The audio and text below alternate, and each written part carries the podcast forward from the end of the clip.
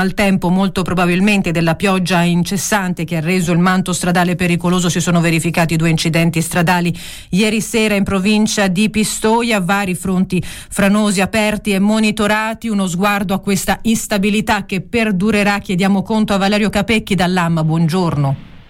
Ciao, buongiorno a te e a tutti gli ascoltatori. Dunque sì, effettivamente stanotte è transitata una perturbazione, è dato luogo a precipitazioni abbastanza diffuse sul territorio regionale, benché con um, accumuli diciamo, non particolarmente significativi, massimo nelle, do- nelle, ultime 12 ore grosso modo 20-30 eh, mm nel nord-ovest della regione provincia di Massa e Lucca accumulati invece inferiori ai 15-20 mm circa invece nel resto della regione.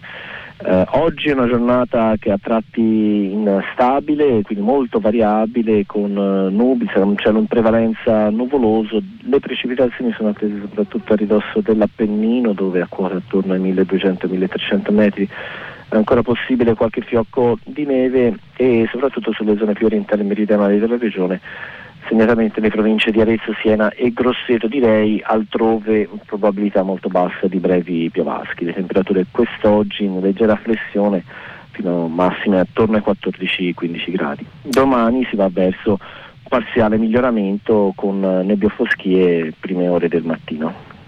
E grazie, allora seguiremo passo passo questa instabilità, naturalmente i maggiori particolari di giorno in giorno grazie alla LAM a cui auguriamo buon lavoro. Adesso breve pausa pubblicitaria, poi entriamo nelle notizie più in dettaglio di Newsline.